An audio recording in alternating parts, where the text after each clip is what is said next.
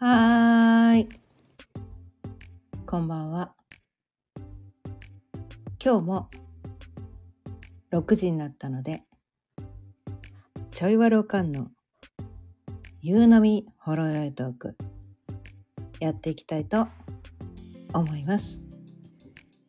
今日のテーマは第2回聞き流すだけヘリオ講座基礎編のその2ということでお伝えしていきたいと思います。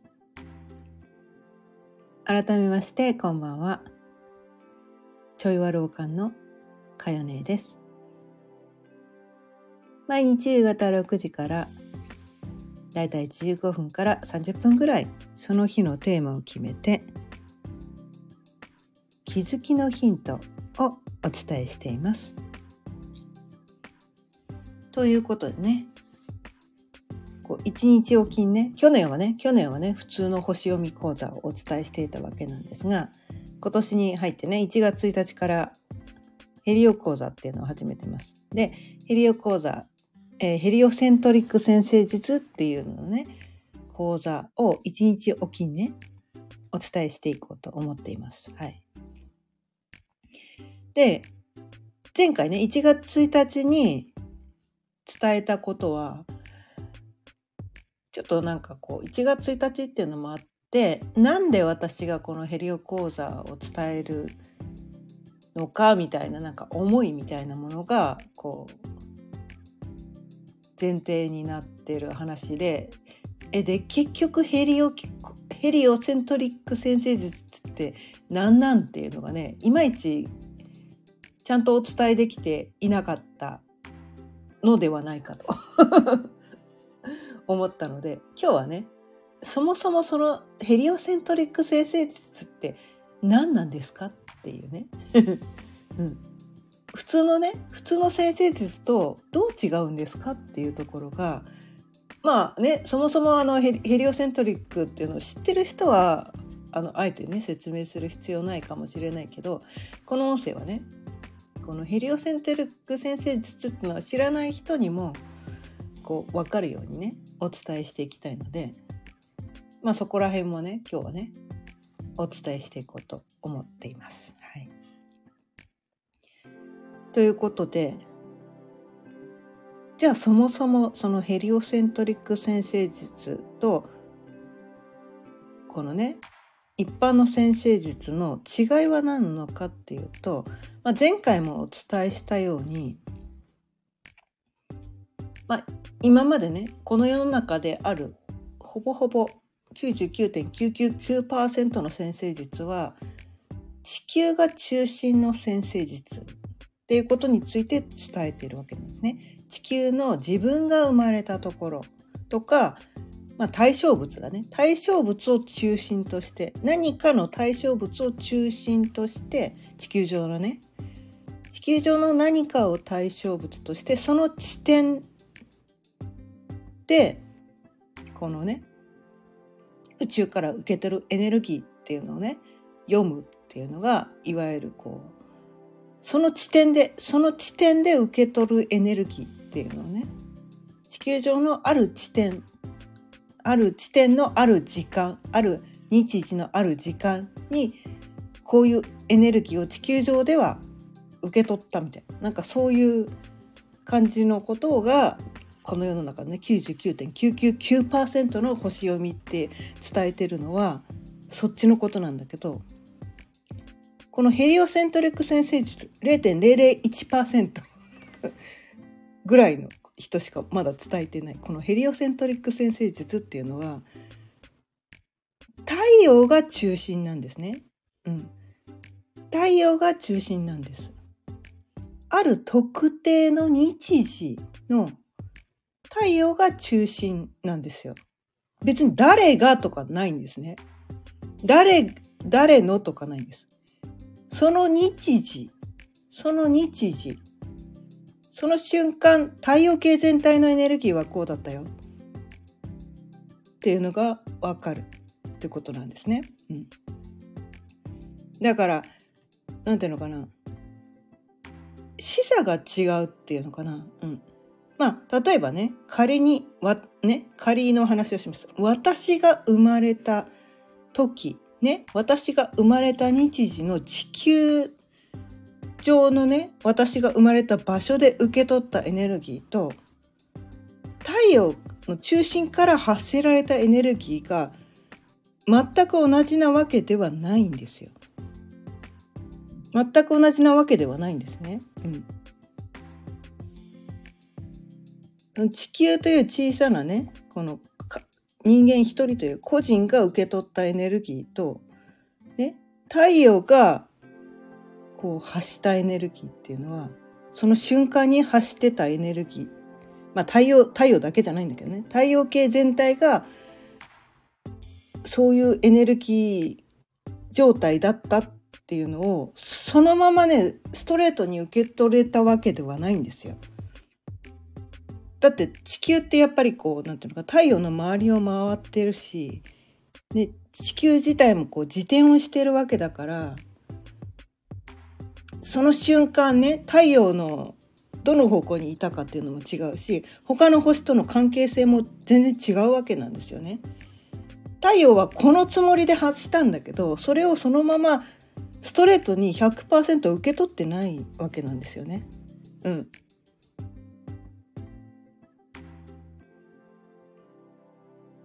で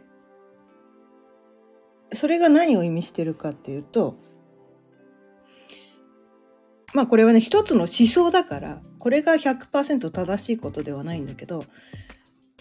このねヘリオセントリックで考えられてるこの思想ですね。思想なんですよ。まあ学問でもあるのかもしれないけど、うん、この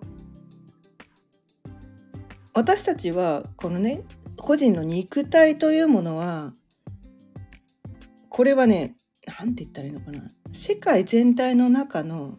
ただの一部分だけにフォーカスが当たってるだけの状態であって私たちは全然分離なんかしてなくてこうねあ個人の肉体っていうのは私たちはこう感じてるからね五感ですごく感じててこの肉体というものがあるとあると思っているわけじゃない感じているわけじゃないですか。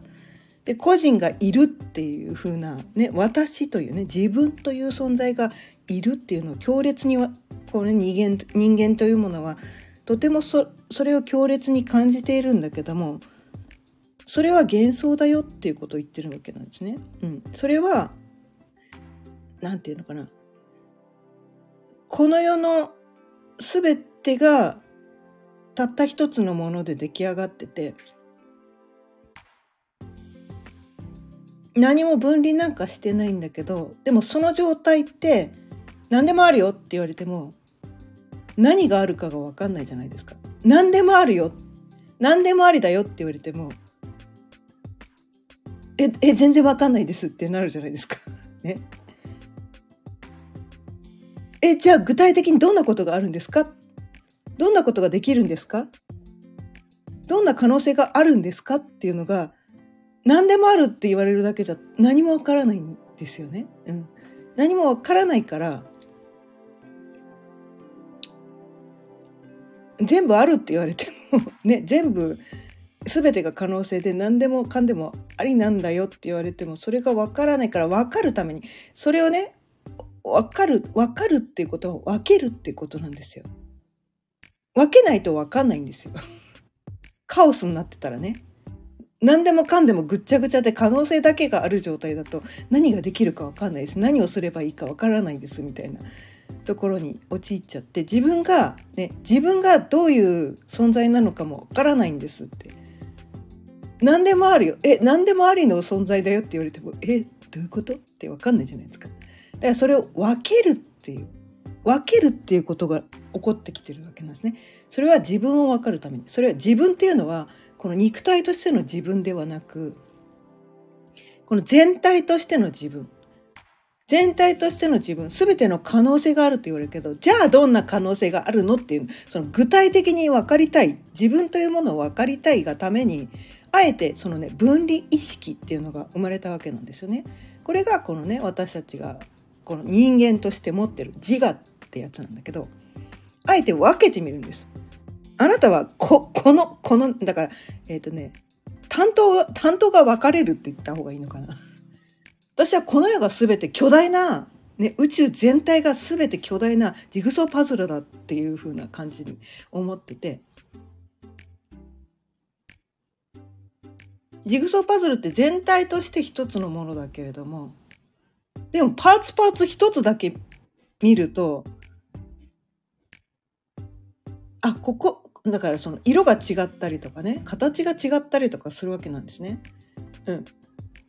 全体としては一つなんだけど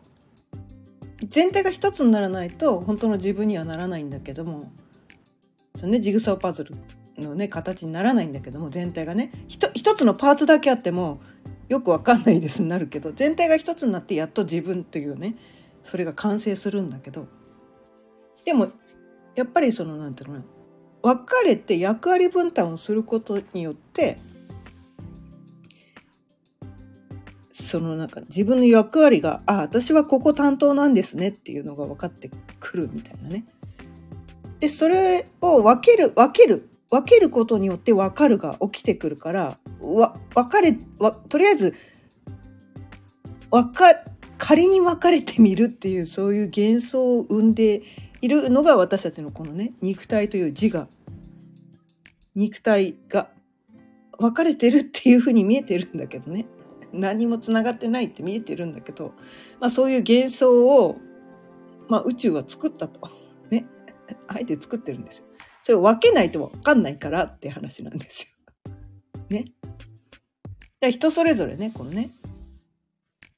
あなたはここの可能性を追求してあなたはこの可能性を追求してあなたはこの可能性を追求していろいろな人が役割分担をさするんですよ。ね。そうしないと全ての可能性をねこう一つの存在がやろうとすると大変だから分かれることによって役割分担ね、うん、やってるそれが起こってきてるっていうのはそれはねあの太陽が中心の目線に立って初めてそれが見えてくるってことなんですね。うん、でもこう地球中心のねいわゆる今までの先生術だとこの肉体の自分が私だと。でその肉体の自分が何て言うのかな。その何かの欲望に従って生きることとか何かこう何て言うかな。まあ安全が一番大事なんですよね。安心して生きていくためにはどうしたらいいかとか。なんかそういう風な感じになっちゃってるんだけどそもそも何のために別れたのかっていうとそのね役割分担をしてあなたこれ担当ですよって言われてる。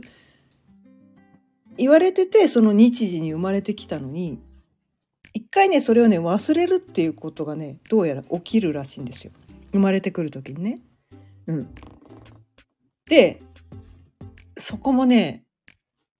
すごいね面白いからくりになってるんだけどよく考えてみれば分かることなんだけど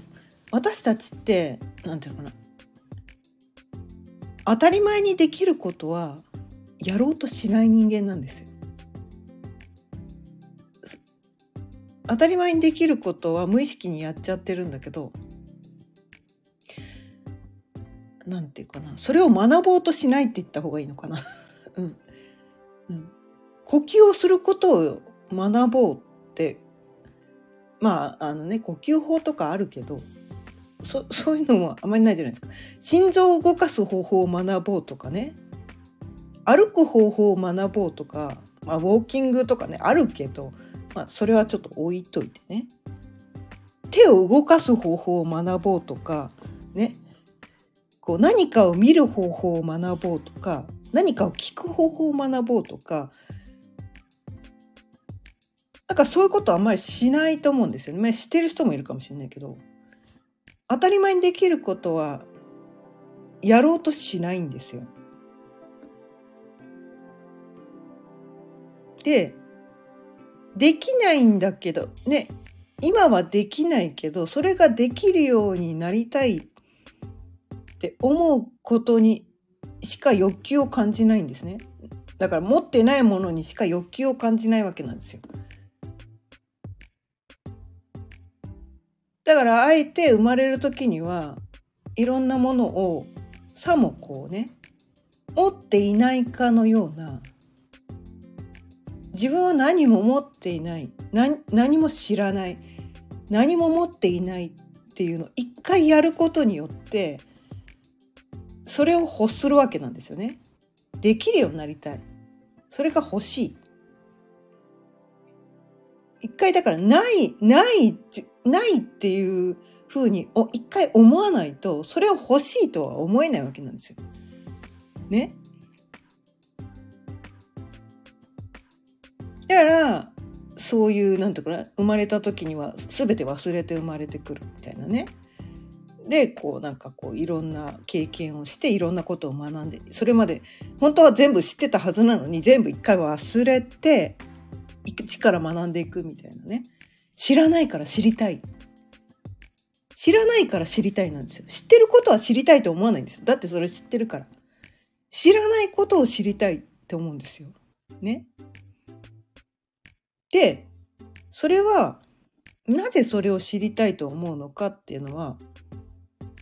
人それぞれ何を知りたいと思うのかっていうのが違うんですよね。何をできるようになりたいって思うのかっていうのも個々人で違うんですよ。で最初はねそのねあの地球中心のその肉体の欲求みたいなそこにとらわれているんだけどそのねなんていうのかな、ままいいわゆる地球ゲームをしてるわけなんですよね。で地球ゲームをするためには最初からね全ての装備を兼ね備えて最強の状態だとその地球ゲームは面白くないわけなんですよ。で 最初は何も知らない、ね、何も武器も持ってないけどそこから一つずつこう敵を攻略してこう武器をこうあれして知識をね蓄えて戦略とかねいろいろ考えられるような知識を経験を積み重ねるようにことによってどんどんどんどんそのその過程が楽しいんですよね。知らなかったことが分かった時ってそれまでできなかったことができるようになった時って私たちすごく気持ちよくないですか？世界が広がった気がしませんか？うん。そのそこもねやりたかったことなんですよね。今まで知らなかったことが知ることによって今まで見えてなかった世界が見えるみたいな。でどんどんどんどんそうやっていって世界を広げていくってことが起こってくるわけなんですよね。うん、で経験を積み重ねていくことによってこうどんどんどんどんこうやっぱり世界が広がっていくそう世界をどんどん広げたいだけなんですよ。でも最初はね生まれてくる前はその自分が何のためにこの地球に生まれてきたかってその目的っていうのを知ってたはずなんだけどそれ全部忘れて生まれてきちゃうもんだから初めはねそのねいわゆる普通の先生術のそっちの方を一生懸命頑張ってやるんだけどある時ねこのね頭打ちに合うわけなんですよね。頭打ちに合うわけなんですよ。なんかこれをやらなければいけないと思って一生懸命頑張ってやってきたけどなんかうまくいかないなんかうまくいかない。でそういう人が感じてるのは多分ねうまくいってる人はそれ感じてないかもしれないけどうまくいかない人が感じてるのは何か大切なことを忘れている気がする多分この感覚を持ってるはずなんですよ。もう自分のね思い通りに人生をねどんどんどんどん攻略してってる人は多分こういうこと思わないかもしれないけどこの音声を聞いている人は多分そういう人は聞いてないと思うんですね。必要がないから。それ聞く必要ないからね。こういう音声聞く必要がないから聞いてないと思うんですよ。これを聞いてるということはひょっとしたらこの今頭打ちに合ってる。かなんかこうねこのいわゆる星読みで書いてある。それを一生懸命頑張ろうとやってきたけどなんかなんかいやそうなの。いや確かに私はそういう性質があるしね。肉体としてそういう性質を持ってるから頑張ってそれを生きようと頑張ってきたけどなななんか大切なことを忘れてる気がする。っていう感覚に陥ってる人が多いんじゃないかなって思うんですね。でそれってどういうことかっていうとやっぱりねこのね何のために地球に生まれてきたのかってそれ忘れちゃってるからなんです。まあ早い段階でね早い段階で思い出した人は多分ねスルスルスルスルね人生がうまくいってると思うんだけどでもねそれねどの年齢の時にそれを思い出すかっていうのは別にね早いからいいとか遅いから悪いとか早いから優れてるとか遅いから劣ってるとかそういうことはないんですよ。そもそも、ね、生まれてくる前にそれ自分で設定してきてるから。ね、簡単なゲームがやりたい人はね苦労しないで楽楽ちんちんでねなんか何の苦労もしなくて難しくないやつ簡単な問題だけを解きたいっていうそういうなななんつったらいいのかな。まあそういう人種もいるからそういう人は早い段階でねそういうその何のために生まれてきたかっていうのを思い出してそれをねあの邁進しててなんか早くから成功してるみたいなそういう人もいるんだけどそういう人を見ると自分がねもしそういう同じような状態になってないと自分はダメだ。私は劣ってる。あの人に比べて私は劣ってるっていうことが起こってくるかもしれないけどそうじゃないんだよ。そうじゃない。そうじゃないの。実はねこの難しいゲームが好きな人っていうのもいるわけなんですよ。ね早くゲーム攻略しちゃったらつまんねえじゃんその後の人生がつまんなくなるじゃんっていう人種がいるんですよ。そういう人種はそのね気づくのが遅いっていうそういう設定を自分でわざわざしてきてるんです。だから言い悪いじゃないんですよ。よくよく考えてみてください。あなた自分のことを振り返って考えてみてください。毎日簡単な問題だけを解きたいですか？それとも難しい文章題を解きたいですか？あなたはどっちのタイプですか？っていうことなんですよ。でもしね毎日ね1たす1ばっかりを繰り返したいんだったらもうとっくに簡単な人生を歩んでるはずなんだけどいや1たす1毎日やってたら飽きるわ。無理だわ。1×1 毎日やってたくないわ。っていう人はねそれよりもなんかこうなんかね難しい問題をやっと解いてその難しい問題であればあるほど解いた時の快感がね快感がすごいわけなんですよね。うん、そういう人って難しい人生を送るんですよ。もうね笑うしかないんだけどそこに気づけるとどんなに今ね自分が苦労をしてようがね過去の自分がどんなに苦労していたであろうがそういうことか。っ て思えると思うんだけどね。私はそうだった。私はそうだった。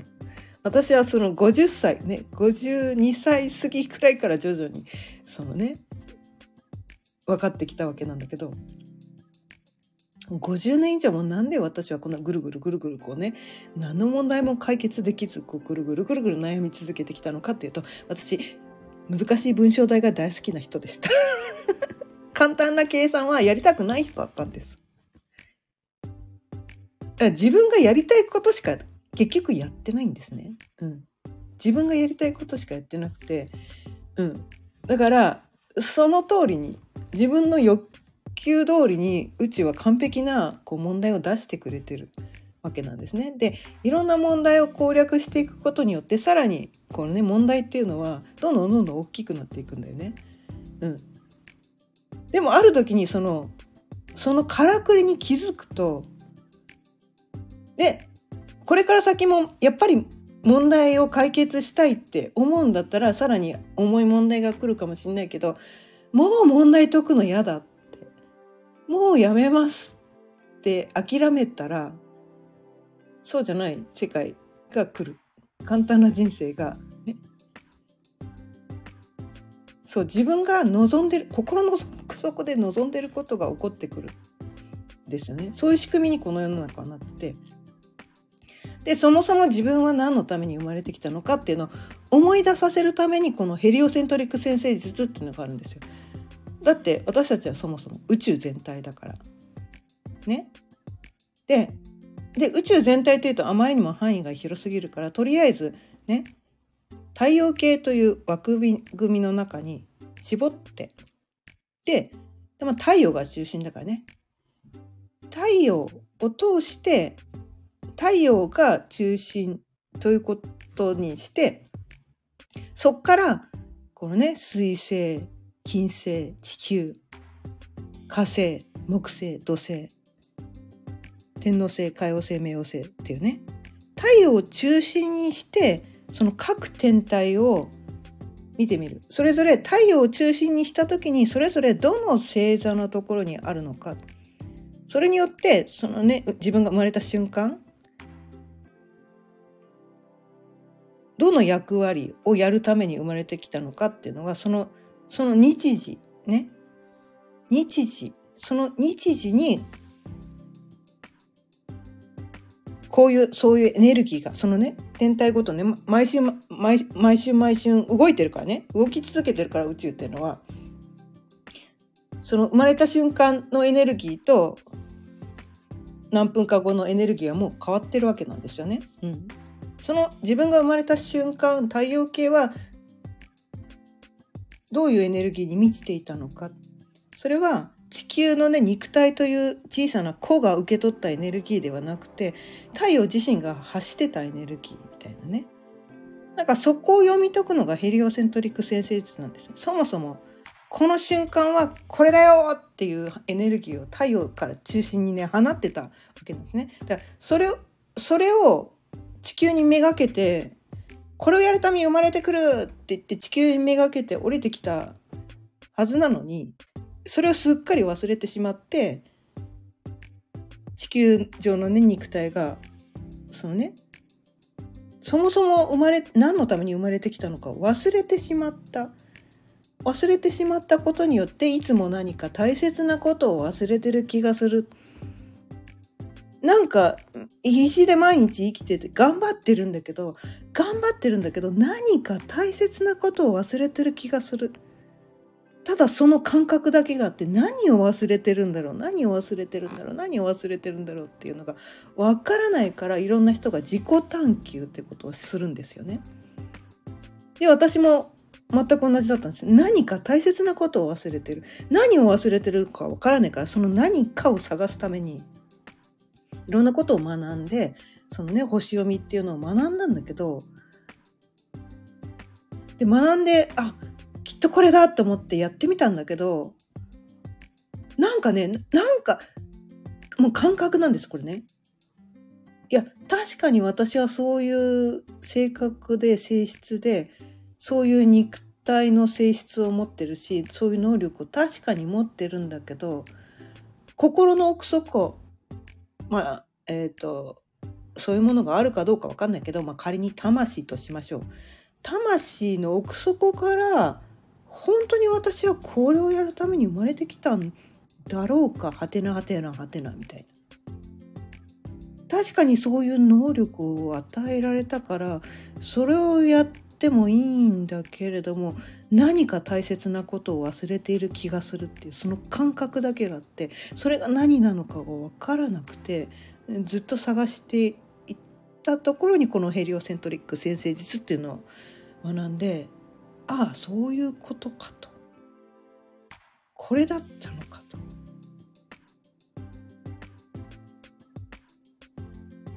でその過程でねその non-duality っていうねこの私はいない。ね。そもそもこの肉体というのは幻想であるっていうそういう学びもあったりとかしてああそういうことかと。いわゆる星読み、ね、いわゆる先生術一般的なね99.999%の人たちがあの採用しているいわゆる先生術西洋先生術ってやつは幻想の自我のそのね肉体が持ってるカルマ的なものがそれを表していてそのそれが自我を表していると。でそこにとらその自我というものにとらわれていたからだからなんかこうななんか違うえいや確かにそうなのかもしれないけどななんかなんかちなんかってなんかっていうのだけがあってえ何が違うんだっていうのが分からなかったんだけどそのヘリオセントリックっていうその何のために生まれてきたのかっていうそのね視座が変わった。このね自分というものをこう高い視点から見ることによって太陽太陽から自分が太陽の中心にいるっていうその視点を持ったことによってで宇宙全体が自分なんだってそこが分かったことによってすごく自分を客観的に見れてなるほど今までその自我というものにとらわれていた専用先生術というものにとらわれていたからなんか苦しかったんだって。それをやらなければいけないというその呪いにかかっていたから苦しかったんだ。そこに気づけたんですね、うん、自分それが自分ではなかった。仮の姿。まあアバターみたいな感じですね、うん、アバターみたいな感じ。この肉体というのはアバターなんですよ実は。これが本体ではないんです。自分のアバターなんです。仮の姿なんです。本体はね宇宙全体なんですよ。それは何何者とも分離していない。そっちが本体なんですね。これね聞いてる人は分かんない。人もいるかもしれないね、うん、non-duality とかねなんかそっちそういうこうブッダのね教えとかそういうのを深く学んでる人とか瞑想をね深くしている人とかそういう人だったら分かってもらえるかもしれないけど今日いきなり聞いた人はねなかなか分かんないかもしれないけどまあこれはね繰り返しお伝えしていくことによってうんあの徐々にこのね腑に落としていっていただければなと思うんですが、うん、これはねあの本当私も10年かけてこの概念をね、うん、学んできたので最初はねヨガっていうものに出会ってヨガとか瞑想とかねそういうのをね10年以上やってきたことによって最初は感覚としてそっちが分かってたんだけど理論として分かったのがこの星読みの世界を学んだりとかやっぱりそのブッダの教えとかねタオの教えとかねいろいろあるんですけどあと量子力学ですねうんそう量子力学を学んだことがすごく多かった大きかったですね。うんいろんなだから学問が全く同じことを伝えているわけなんですよね。うん、でそのいわゆるそういう量子力学とかブッダの教えとかタオの教えとか難しいじゃないですか。で女子は多分ね女子は嫌がるんですよ 多分そういう小難しい話。ね、女子は嫌がるんですよ。すごく大切なことを教えているけど特に若い女子とかね、うん、嫌がるんですよね。私ちょっとあの渋い人なので そういうの好きだったんだけどいわゆる普通の女性って嫌がるんですよそういう小難しいこと。でも私はこの概念をとても伝えたいと思ってたところにこのねヘリオセントリック先生術ってやつがまさにこの概念をそういうねこの星読みとかねお星様好きとか先生術好きっていう人たちが食いつきそうなジャンルでそれが伝えられるってことに気づいてしまったのでそうかこの方法で伝えた伝えたらそのなんかいろんな人にねたくさんの人にいわゆるその難しいことわかんないです。そんなね難しいなんかこう漢字がいっぱいあるような なんかそういうブッダの教えとか般若心経とか難しいです。タオって何ですか？とかね。量子力学もうななな物理学何ですか？それ難しいですっていう拒否反応が出てしまう。女女性ね女性小難しいこと嫌です。でもなんか星読み？星読み？お星様の話ですか？それだったら分かるような気がしますって。だからそういう人たちにこの概念をね伝えたいがために私はねあそうか。私はこれに出会ったのはこの私は語の概念を伝えたい伝えたいと思ったけどその伝える術そのツールを持ってなかったんだけどこれがねこのねツールツールだったんですよ。このヘリオセントリック先生術っていうのがまさしくこのねたくさんの人にこれがいろんなねその難しいこと小難しいことに拒否反応が出てしまうような人にも伝えられる手法だってツールだと思ったので、うん、だからいろんな人がいろんなツールを使ってねいろんな手法で全く同じ概念を伝えてくれてるんだけどで人それぞれねどういうツールを使ってそれを伝えるかっていうのが人それぞれ違ってここのねこのすごく大切なことに気づいてる人この世の中にはたくさんいてそれをね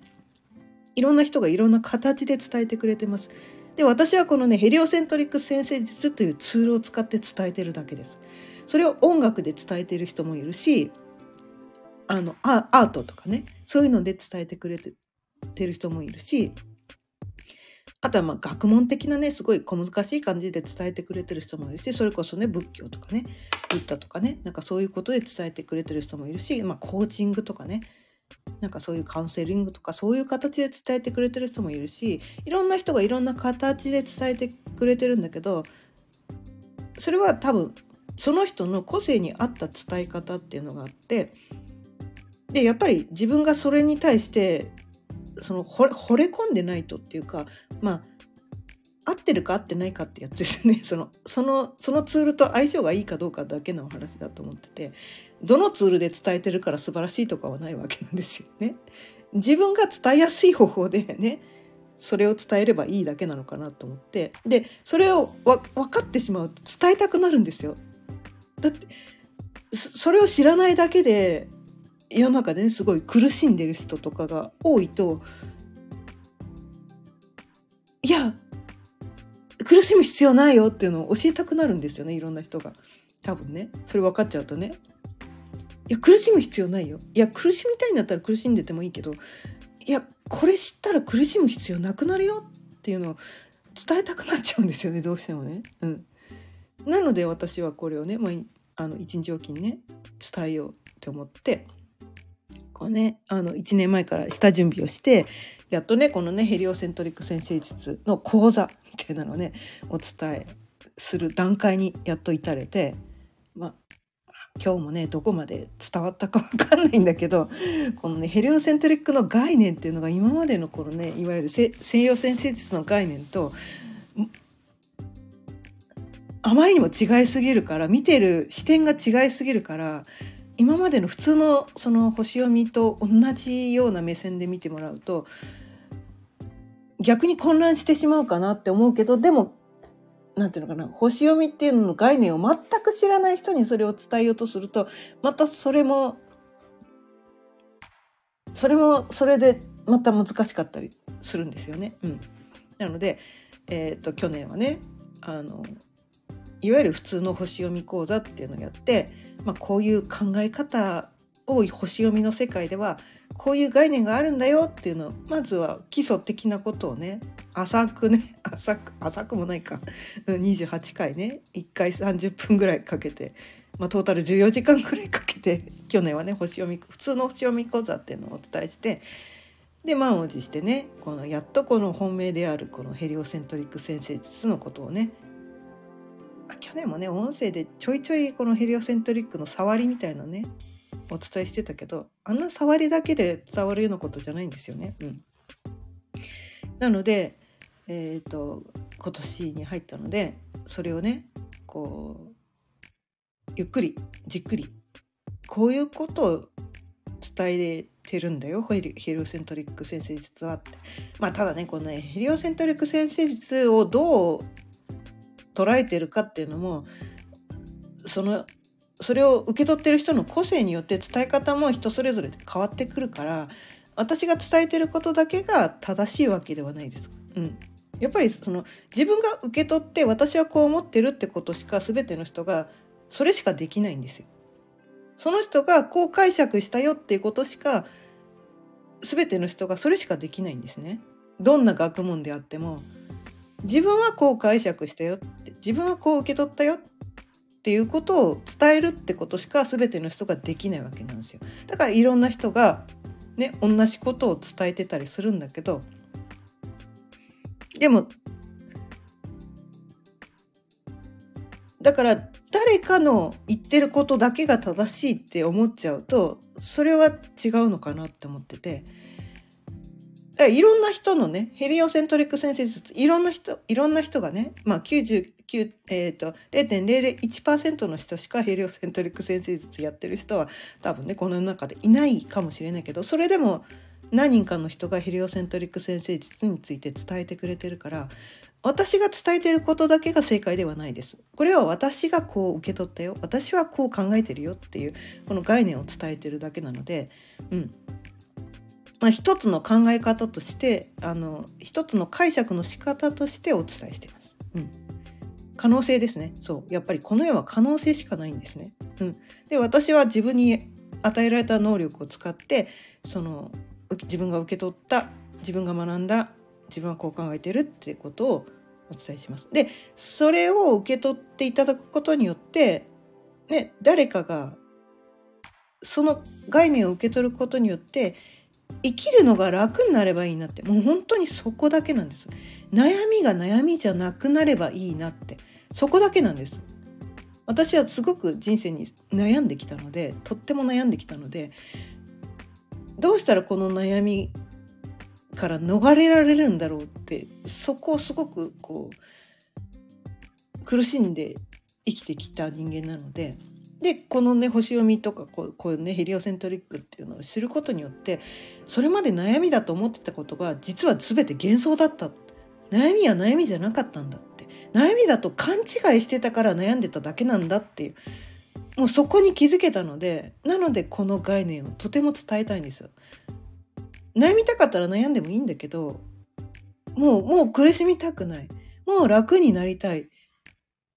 なんかそういう人にのための気づきのヒントになればいいなと思ってこのねヘリオセントリック先生術のことについてまあ一日おきにね、うん、これからもお伝えしていきたいと思います。ということであ今日も40分過ぎちゃったねはい。ちょっとねあの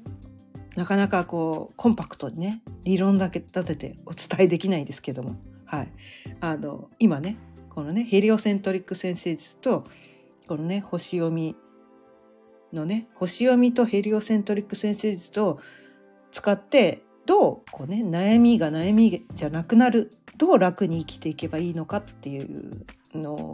を、えー、伝えるためのね書籍を出版するための準備中です。はい、ただね今までそういう本が世の中に一冊もないから 出版社の方で戸惑ってて今準備にすごい時間かかってるんですよ。いわゆる普通の西洋先生術の本はこの世の中にね5万冊以上多分あると思うんだけどないんですよ私が今書こうとしてる本っていうのは。今までこの世の中に一冊もない本を書こうとしてるので出版社はすごい困らせてて。うん、なかなか出ないんだけど一応ねそのなんていうのかなヘリオセントリック先生術っていうことを誰も知らない状態だとその本が売れないなと思って その宣伝も兼ねてねこのヘリオセントリック先生術ってこういう考え方があるんだよ。ここの概念をすると知ると悩みじゃ悩みが悩みじゃなくなるよとか楽に生きていけるよっていうことをね一人でも多くの人にしていただいてでこの音声で伝え一回一回伝えてることっていうのはまとまりがないんだけれどもその本には一冊にコンパクトに分かりやすくまとまってるので、うん、あの多分ね来年あ来年じゃない年明けたらもう 5, 月5月か6月ぐらいに出版予定なんだけど、うん。まあ、そこでねあの最終的にはそこであの見てもらえばそだからえーと、この音声を聞いて別にメモる必要もないし題名にもあるように聞き流すだけヘリオ講座っていう風にやってるようにここで学ぶ必要はないんです。ただその概念感覚を受け取ってほしいな。まずはね受け取っていってもらってなるほどそういう考え方があるんだ。そこだけ受け取ってといてもらってその知識的なところはその本に一冊にねコンパクトにまとまってるからそれ見てもらえば、うん、いいかなって思って。でもなんかねその本本だけだとそのこまこまこまこました概念をダラダラダラダラ文章にしても多分読みたくないと思うんだよね。音声で話してるようなことを。多分読むとすっごいダラダラした文章になっちゃうからそこら辺のねこの解説細その本にはいいわゆるそのなんていうかな？すごくコンパクトに本人はしちゃったからそのそこで伝えきらなかったことをこの音声でねあの毎あの一日おきに伝えていこうかなと思っててでもしねそのね半年後ぐらいにねその本を買ってくださってそこで分かんなかった分かんないえこれでこれってどういうことなのって分かんない人がそのその本の解説にもなるんですよこの音声がね。アーカイブに毎回残すから。分かんなかったらこの音声聞いてみたいな。そこもできるかなと思って。なんかそういうそういう感じでもアリーのなんかこう本が出版される前に解説音声を先に出すっていうね。何やっちゃってんのって。普通は後に出すのかもしれないんだけど。先にね解説音声を出してる。なんかそんな仕組みになっています。はい。まあそこで、ここでね、興味を持っていただいて、是非一人でも多く、そのね、本を買っていただけたらいいなと思って、今から準備中です。はい。ということで、今日も、あ、今日はね、46分、最長パターンですね。はい。46分過ぎたので、そろそろ終わりにしていきたいと思います。今日も聞いてくださってありがとうございました。毎日夕方6時からだいたい15分から30分くらいその日のテーマを決めて気づきのヒントをお伝えしています。そして1日おきにこのヘリオ講座聞き流すだけヘリオ講座っていうのも今年に入って新たに始めました。今日の音声を聞いてくださってちょっとでも気づきのヒントになったなって思っていただけたりヘリオ講座ってなんかちょっと興味があるってももし思っていただけたら是非チャンネルのフォローやいいねボタンもよろしくお願いいたします。それではまた明日さようなら。